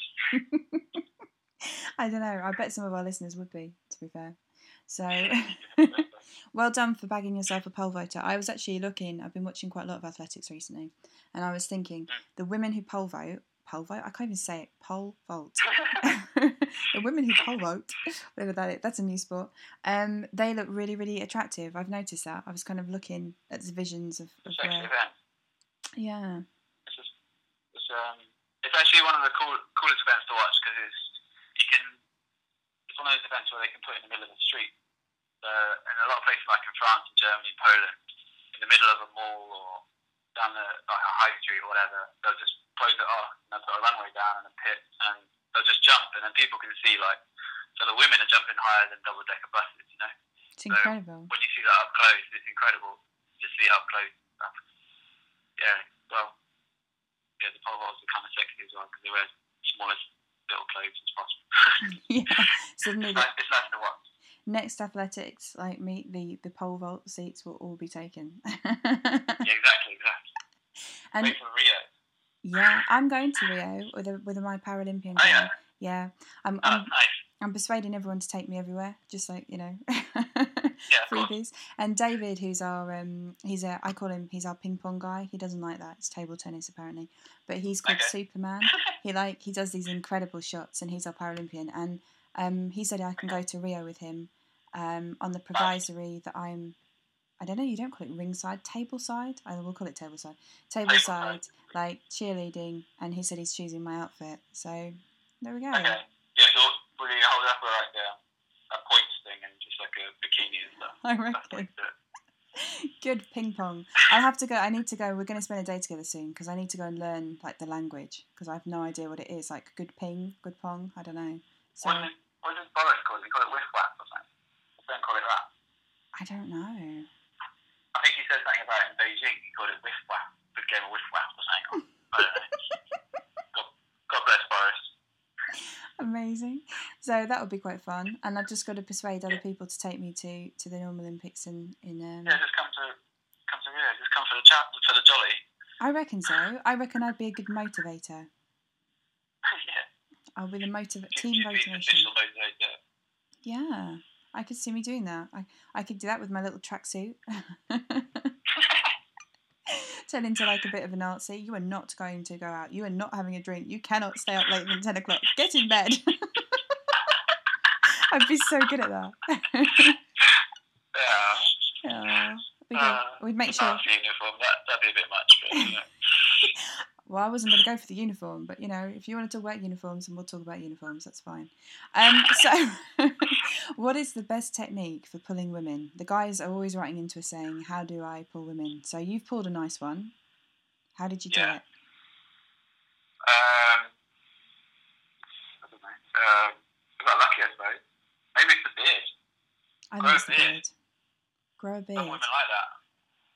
Does she like got it? like a really baby face, maybe grow a beard so you look a bit older, and then that's it. Well, I. I love Alan from The Hangover, and he has a beard. He's got a serious beard. He is. He's a serious man. Tom Hardy had the best beard in uh, Lawless. Yeah. That was a class beard. So maybe let's get a, beard if you can grow a beard. I'm sorry if you can't. I know a lot of people can't grow a beard. Could you Shame. buy one? It's acceptable to wear hair extensions, so maybe it's acceptable to. Just a fake beard. That's it. That's how you pull women. You get a fake beard. That would be so weird. Honestly, like, to everybody listening, I love you all for listening, so please don't get a fake beard. That will not work. No, please don't. No, no. Don't, don't take my word for it either. If it does work, like, good for you, but, but yeah, I wouldn't count on it. Do you know, I've never thought about beards before. I'm now sat here thinking, would do I like beards? I re- I don't think I've ever gone out with a guy who had a beard. Well, there you go, lads. Don't listen to anything I've just said. Complete rubbish. Your, your girlfriend obviously likes the Um, beard, so that's that's a good thing. She does, she does, yeah. She does like as long as it's not like stinking, obviously sweaty that's fine. you know what I mean? Like Yeah. Anyway, let's less about the sweaty beard. Wow. Um. So when you're training, do you have to kind of all like live together, or is it kind of like you live at home and you go and commute, or how does that work? Um so at the moment I'm living with James Ellington who's a British two hundred metre runner who's um, running very well. I think uh, some people might remember him from uh, London Olympics. He was the guy who did the eBay thing and it was the greatest thing I've ever heard of in my life. Mm. perfect. He's a, lovely, he's, a, he's a great guy to live with. But um, yeah, we spend a lot of time together as a group. Um, quite a solid group of people. We um, kind of eat a lot together. We live fairly local to each other, so we, the training group becomes a bit of a family. And um, you each other's back. You, you got each other's backs all the time. and stuff. It's, it can get quite intense, obviously, if you do train with someone who com- you compete against. But um, I think the best athletes know how to turn turn competition on and off, like so they can leave it on the track, and when they go out for dinner, they're just chilled and they're mates. So, so I've been very fortunate in that sense. I've had some great training partners over the years. Um, no, we, it- it's a cool group of people. Like Phil and James, quite into our computer games, like most athletes. So we play quite a lot. COD, Card. Spartacus, you, that uh, that free game that was on the Xbox, Spartacus, Mm. and uh, yeah, it's fun. Do you think that um, computer games are an essential part of an athlete's kind of regime? Um, I don't think it's essential. I think it's a negative. We shouldn't do it. I, I should encourage people to go out and use their do, do more of their lives. But um, yeah, for for athletes, I suppose recovery is a massive part of um, a part of the sport. Like if you can't recover properly, you um, you're only going to screw yourself over from training the next day. So sitting in and playing computer games is kind of a good way of just chilling out. Yeah, I think we're probably we're getting a bit old for it now. Like 26 and 20, James is 28. Anyway, we're getting a bit old for it now, so maybe we should try and do something else with our life. You'll have to get um, one of those, um, either like a Wii or what's the Xbox one that connects or whatever. Is he actually moving? Yeah. yeah. Oh man, we're chilling out. That's it. Do enough training at the track. We can leave it, leave it alone, and just chill out and yeah, shoot people and COD. yeah, it's good. It's good. It's good. Um, it is actually. Proven. I can give you the psychology now behind all this. It's actually been Okay, proven that they are good if you have a very physically demanding role. Um, a computer game or something like that is good because it takes the same um, coordination and focus onto the computer game that you put into your normal thing. But because you've taken it off, I'm really technical here calling it a normal thing. Because you've taken it off your normal thing um, and put it into the computer game, it's it's really good kind of like it continues your focus, but not over focused on this. Basically, if you think about the same thing too often, it over focuses Yeah. you, which can be a negative. However, keeping Yeah. yourself focused yet focused on something else is a real positive. There we go. I know what I mean. It's I good. it. Yeah, I know what you mean. No, yeah, it's just it's a stress relief thing. If you're so focused on one thing, you're going to piss yourself off thinking about it all the time. So you have something to distract you, that's it. Yeah, you see. So basically, computer games are great so long as you do stuff in the day. Great. It's not a career, okay? Computer games It's are not not a a career. No, definitely not a career. Um, what do you think is the definition of a true lad? The definition of a true lad. hmm Um, I don't know. I'm the worst person to ask that. I'm like the most boring person on earth. I literally run around the track and, like I said, play computer games. Um, a true lad is someone who can. Um, what's that Rudyard Kip- Kipling thing where he goes, "You, um, you are a man, my son." That that um, passage or the the poem that he wrote. Oh, yeah. Rudyard Kip- Kipling. Is it if? Is man, it if son. or something? If you can, if, it's basically like if you can keep your head whilst all the lost around you and all that kind of stuff. Mm. um, to be a true lad, I suppose you've got to be someone who's chilled out and can let things go, hold your head in the, the right situations. Uh, I don't think you need to be the, the life and soul of a party. You just got to be the guy who's um, Holding it down. holding it down. Like I don't you know, old school, like Clint, Clint Eastwood kind of character, someone who just his head and uh, says one or two lines and then that's it. Like it's, it, you don't have to be the loudest person in the room. You just have to be the, the smartest person. That's the thing. Exactly. Maybe that's too deep. Maybe that's too deep. Well, that's Maybe the that- deepest explanation we've ever had. someone who can- who can down. What was that video? Did you see the guy, the lad who did um, did like 50 Jaeger bombs or something in a row? yeah. That- maybe that's the real true lad. Maybe I've got it completely wrong. Do you know, I think the more and more I kind of ponder that question, I think that it means different things to different people. And I think in context, in the athletics world, because one of the words that I would always associate with true lad is um, camaraderie. And I think the whole band of brothers ethics. So I would say Yeah. that within the athletics, um, a true lad would be um, a guy who remembers the team, a guy who cheers on everyone else, even if he didn't win, you know, he can still shake the hand of his competitors. Um, Yeah. Yeah. someone who is you know very dedicated to what he does but doesn't take himself so seriously can't laugh at himself and someone who has a beard true lads have beards i've decided It's essential to true lad. i think it Yeah, is i think we should sell them like lad beards You different, different styles. You have like a hillbilly beard. You can have like you can have like a mustache. do you know one day they will happen no we've got fake eyelashes fake hair extensions fake fringes there will be fake beards tragic Future. Heard it here first. what about any charities do you do anything with any charities or any people Um, I, I've done some, quite a lot of stuff in the past. Um, not so much recently. Post Olympics, it's all calmed down. Last year, I did something with uh, a Catholic Schools Foundation Sports, John Paul II. Um, what's it called? It's a, it's basically encouraging schools, secondary school sport, and trying to um, use it as a as a, a positive way to get people into education and through sport. I think. Uh, maybe charity is something I need to do a bit more of.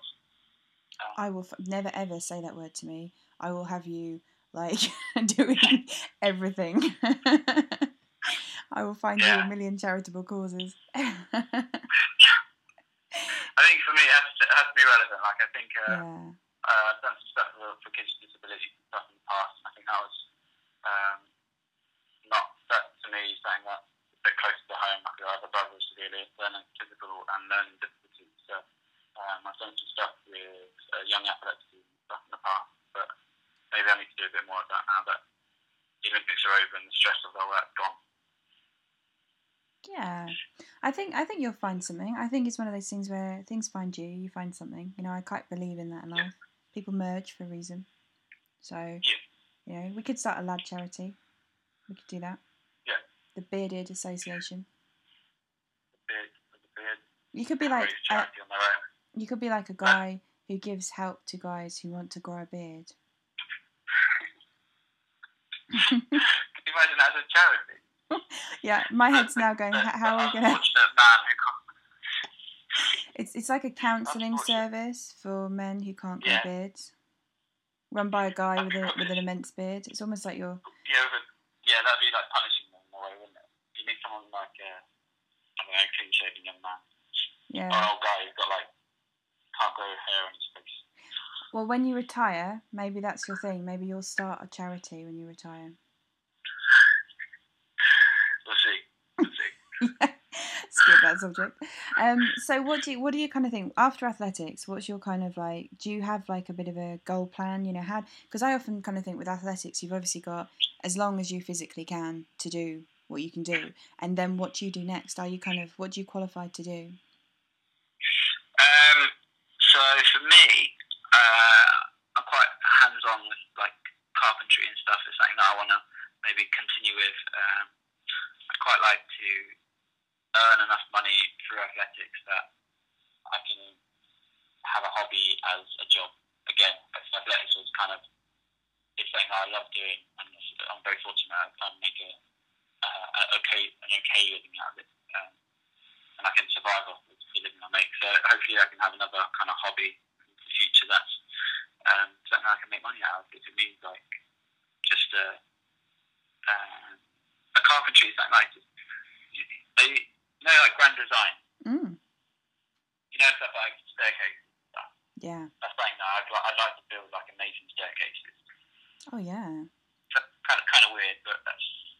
Uh, No, I don't think it's weird. I I have um, a good friend of mine, and he's like um, I, he's a well, he's a craftsman, but he is very he does kind of really um, bespoke furniture, and some of the stuff he does is incredible. And he's uh, I mean he's a very intelligent guy. Went to university, all that stuff. But this is what he you know, and he this is his thing. And some of the stuff he creates is just incredible. You know, I you know know it's not uh you can't learn to have that kind of vision. You know, I think it's a real art. It's amazing. So I can completely understand why you want to do that. I think it's beautiful.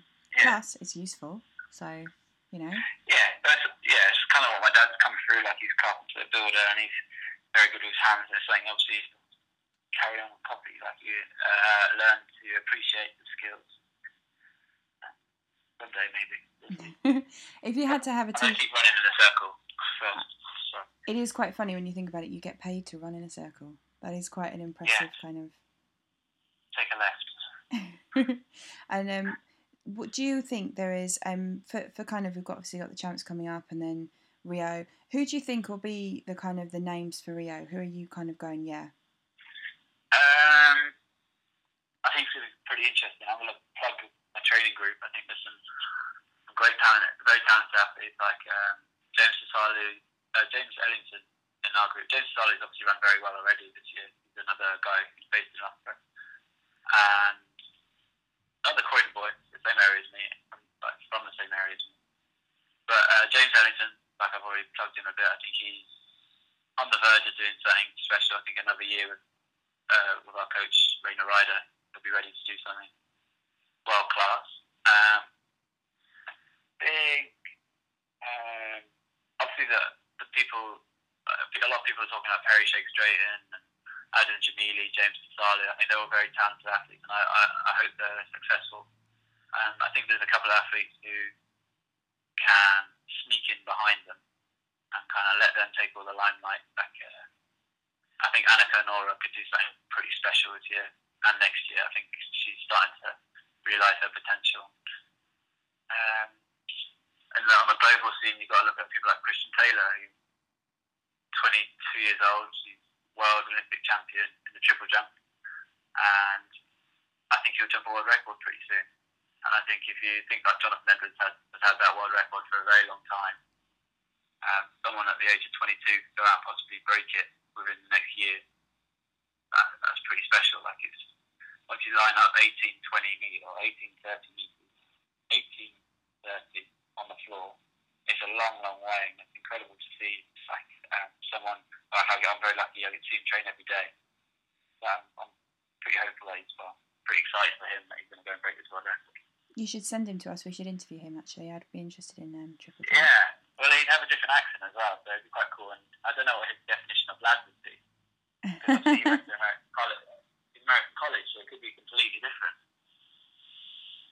Yeah. beer pong, something like that. Beer pong. You could teach me to play triple jump. Well, you don't play, I suppose, but you teach me to do Play triple. yeah. I'll, triple shot. I'll have to edit that bit out. oh wow. um, yeah, that would be good. You can teach me to jump in the sand. Um, Yeah. Yeah, no, I think that'd be good I'll teach you, myself and James teach you how to take a left and uh, run as fast as possible, and then uh, we'll teach you how to jump to the sand as awk- awkwardly as possible. And uh, yeah, sorted. I I'm know. going to teach you to high, high up into the air. Yeah, that would be amazing. I, I um, I'm going to do a day with discus Dan. Um, I'm going to do Oh, yeah. um, so we've got the ping pong, the discus. Um, got a, your man for the triple jump. Um, do some running with James. Do some. And Andy's going to teach me to hurdle. So Is it? yeah, Okay, that'll be. Like, uh, Andy is, uh, I, I think his event's one of the hardest events because it, Andy's not the tallest man in the world. He's tall, tall guy. Obviously, I'm a very tall person, so I don't think anybody's that tall. But um, his hurdles are three foot six. Like, Wow. Standing next to the hurdle, it's almost like up to like nipples. You know what I mean? It's high. that is high though. That's really high. it's, inc- it's an incredible like he's an incredible athlete. Yeah, think when you see those guys at full it's amazing. It's almost against your mind though, isn't it? Because you run up to something that's tall and you think stop. So I find that quite interesting how yeah. you overcome that. Because I can imagine when he teaches yeah. me, I'm just going to be like, ah, no. so Uh, be fine. Just commit. just run through the middle. I think it's just going to be a day of constant laughing, like on my part. Yeah. So, but it'll, I, it'll, it'll, it'll, be fun. It'll be cool. Yeah, I'm going to bring Ewen with us as well. Um, a guy called Ewen MacIntosh. He played Keith in The Office. I don't know if you've ever watched The Office. Yeah, yeah. Yeah, well, Ewen's one Okay, of my, cool. yeah, he's one of my very good friends. So I said to Discus Dan because he loves The Office. I said, "Oh well, I'll bring Ewen. Yeah. He'll um, he'll throw a discus with you. Oh shit. You'll love that. he really will. Danny boy, he's a top, he's a really, really lovely bloke. I think he. Yeah, he um, is. It's a shame he's kind of been. Um, he's out of the Paralympic athletes. He's probably the most likable person out of all of them, and he's kind of he's very normal. I think he doesn't similar to a lot of athletes. Doesn't get the same publicity as other athletes. I think he's a he'd be a great athlete to to get some focus on.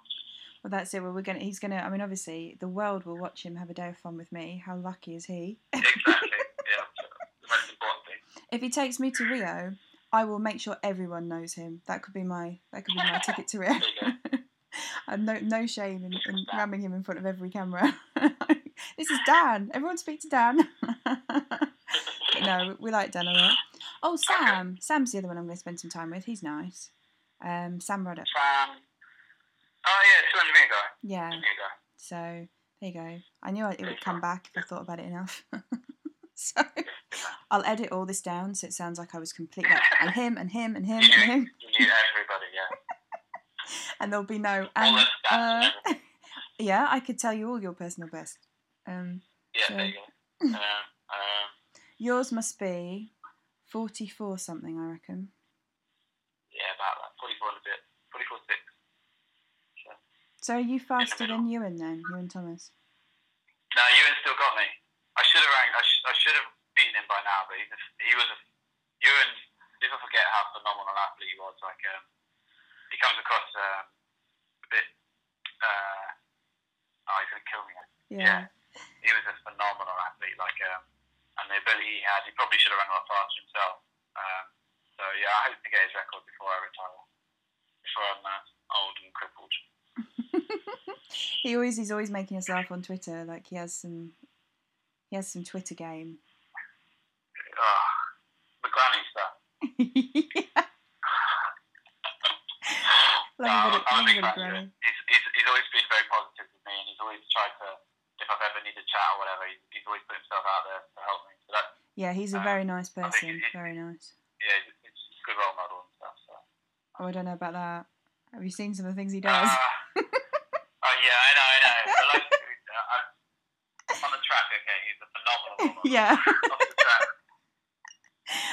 off the track. It's it's uh, it's no man's land. We should um. I'll have Yeah. a word with him actually. He might come down and we should have like all of us. Be Emily and you Yeah. and Iwan's day of fun. That'd be fun. Yeah, he'd love it. Well, he, he was in Loughborough as well. If you come up to Loughborough, he was uh, here for a long time. Yeah. So um, he'll know. He'll he'll tell. He can regale stories of him being a perfect role model off the track. and and since since retiring, Iwan has found grannies, so we, we won't you know Yeah, we well, won't yeah. judge him. Life is fun, full of funny turns and stuff. You know, he's found his new calling. Is there anybody you would like to mention, say anything to, or any messages for anybody? Um, no, like I suppose all the, the lads out there keep keep chucking. I love that I, I, don't have anything you know, enjoy life. Nice. So, no. Is there anything you haven't done that you want to do? Me, I'll beat you in. So, um, win the world and Olympic medal. That, that's my aim in life. I think that for my athletic career, that would be phenomenal. So hopefully I can do that. And how's Rio looking for you? Yeah, three weeks, three years ago, we don't know. Um, I'm really excited about it. I think uh, it's. I've joined a new coach very recently this year, and um, he's someone who's used to working with the best athletes in the world, like Olympic and world champions. And he's coached in my event. He's coached world champions before, so I'm, I'm very excited to be working with him for the next three, four years. Hopefully, he's on the, on the podium in Rio. I think you will, and obviously you'll invite me. Obviously, Of Um, course, yeah, you're more than welcome to come. on. standard. Brilliant. Right.